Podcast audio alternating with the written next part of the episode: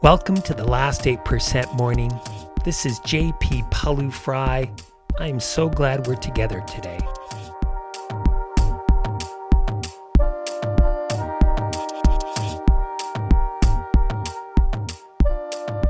We're going to do something different this week. In Finding Our Voice Week, we use these three podcasts to reflect and pause on the international story that is the response to the murder of George Floyd in Minneapolis by police and the long history of systemic racial oppression. It may seem strange for a morning routine to venture into what follows, but no. Our mission is founded on the belief that we are all capable of personal transformation. Indeed, it is only by facing the difficult that we can transform. And part of personal transformation is facing the world as it is. So our work today is to see if we can face the world as it is and see if we can use that to break us open as opposed to break us down. Let's walk.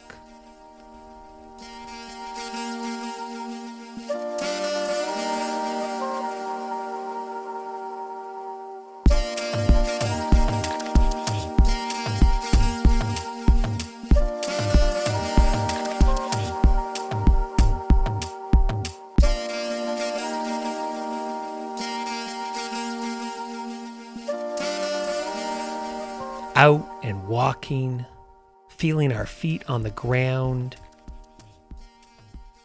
standing tall, feeling our belly rise and fall.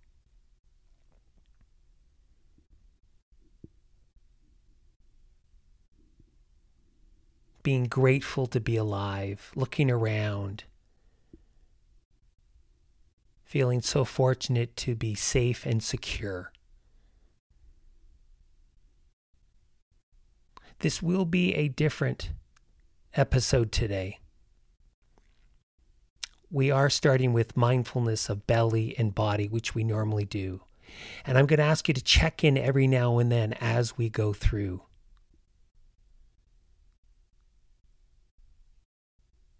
But we are going to move to our idea of the day sooner than usual because there is lots to say. So just feel your body as you're walking, your feet on the ground. Feel your hands and your wrists. Feel your knees and your hips. Your belly rise and fall. And now including listening and reflecting into our mindfulness practice. I want to start by recognizing that our listeners come from many different backgrounds. Some of us have been thinking about systemic racial injustice seriously for a week. Some of us for several years. Some of us have been thinking about this and enduring this for our lifetime as part of daily lived experience. And I want to recognize that this is a lot to process right now, on top of the pressure to educate white friends, colleagues, and society at large. And while I want to use this platform as a place for pause and reflection, and an inward journey, I even question whether this podcast is the appropriate place to talk and discuss this. This story comes from an experience that is so different from my own, given I am a cisgender, white, straight male who was born into privilege and has only known privilege. Whatever the case, I come to this podcast this week with hopefully a humility and the recognition, maybe more than anything, that silence is complicity.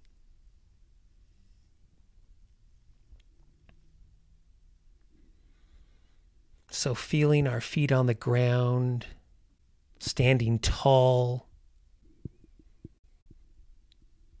feeling our belly rise and fall.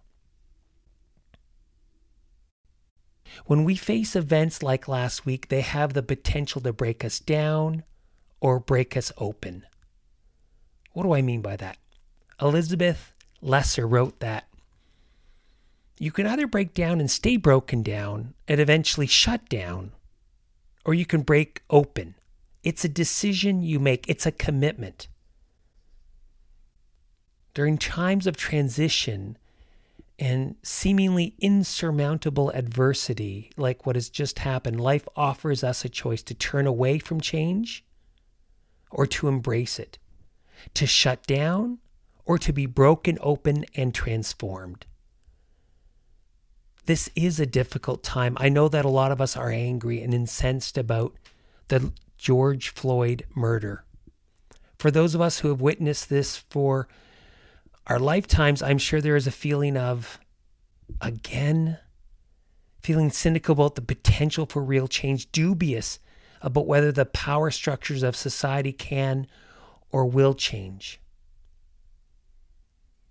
While all of this is true, I would like to challenge us to see if we can use this moment to break ourselves open,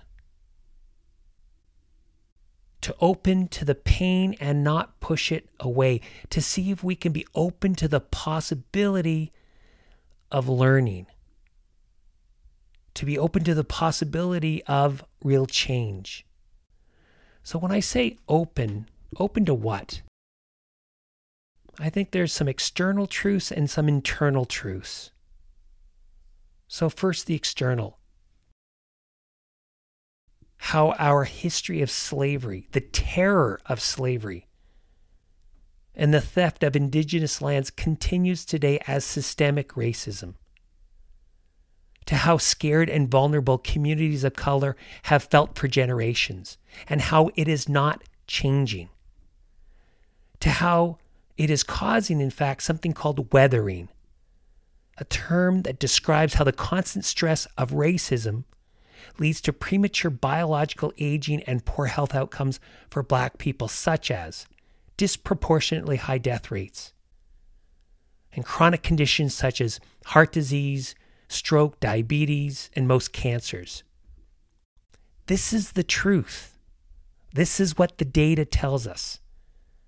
Some of us may not be aware of this, or we may not want to accept it, but it is just true.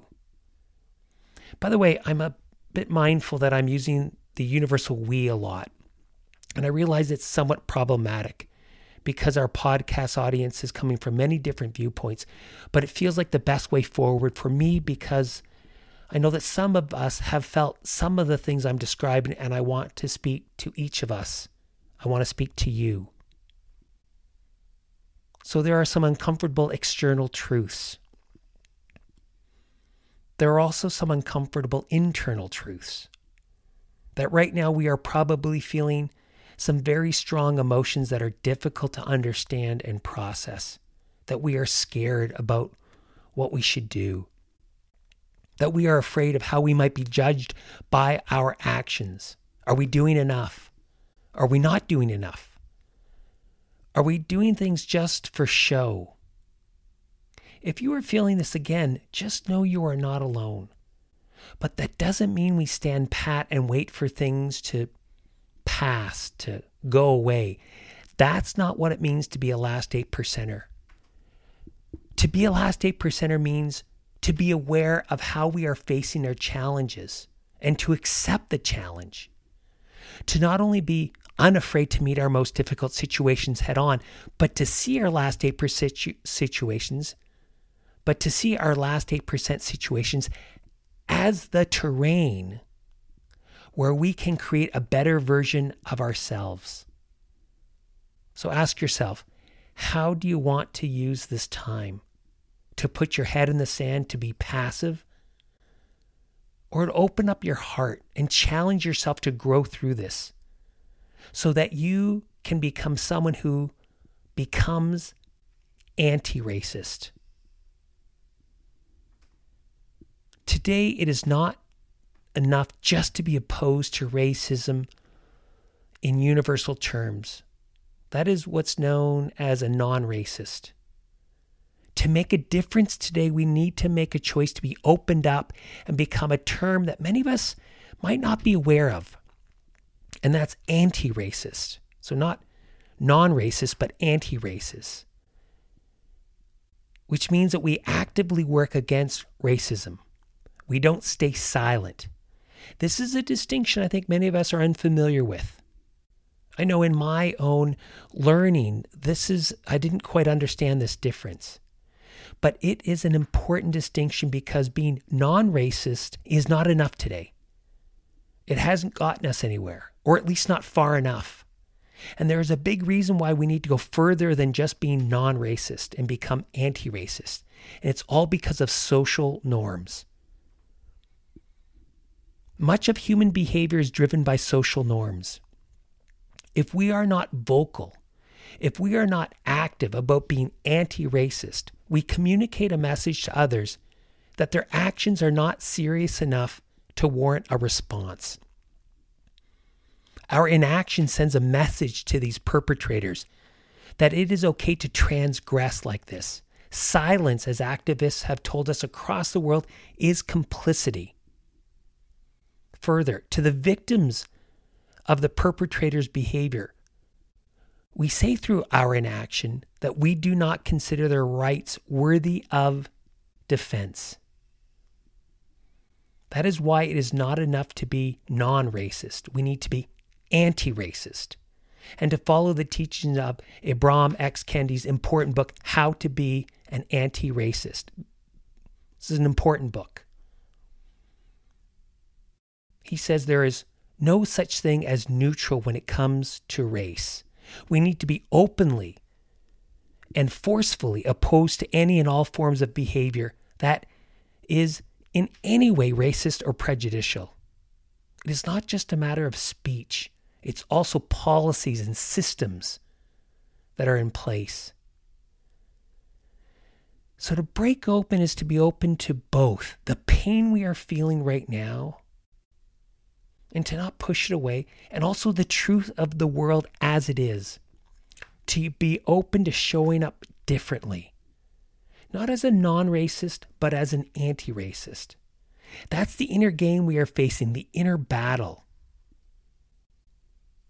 And just know this will take time. It won't happen overnight. It will require a lot of learning on our part, a lot of being able to be uncomfortable. That's why we practice mindfulness and this whole practice in the last 8% morning. To be able to be with the unpleasant or the not calm physical sensations long enough. To be non-judgmental. So we can just stay there long enough to learn, to grow, to transform. But I know you can do it. Because you are a last 8%er. You are here because you believe in personal transformation through the difficult situations we face. You are not going to avoid the reality of what we face today, nor the hard work that will be needed to make real change happen. So if you're wondering, well, what concrete steps can I take? How can I be an anti-racist? Well, that's what we're going to talk about the rest of the week. So feel your body, feel your feet on the ground.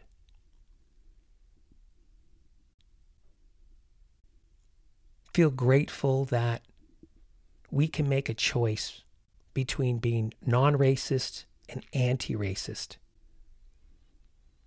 Feel grateful that we even know this distinction, and that we can work from this distinction. Feeling our belly rise and fall. And as opposed to feeling gratitude today, specifically, let's feel some compassion for the suffering. As we finish this podcast, I would like to do it in memory of Breonna Taylor. You might not know her name. She's a 26-year-old African-American medical technician, a frontline responder who was shot and killed in her home by police on March 13th. It would have been her 27th birthday on June 5th, just 3 days ago.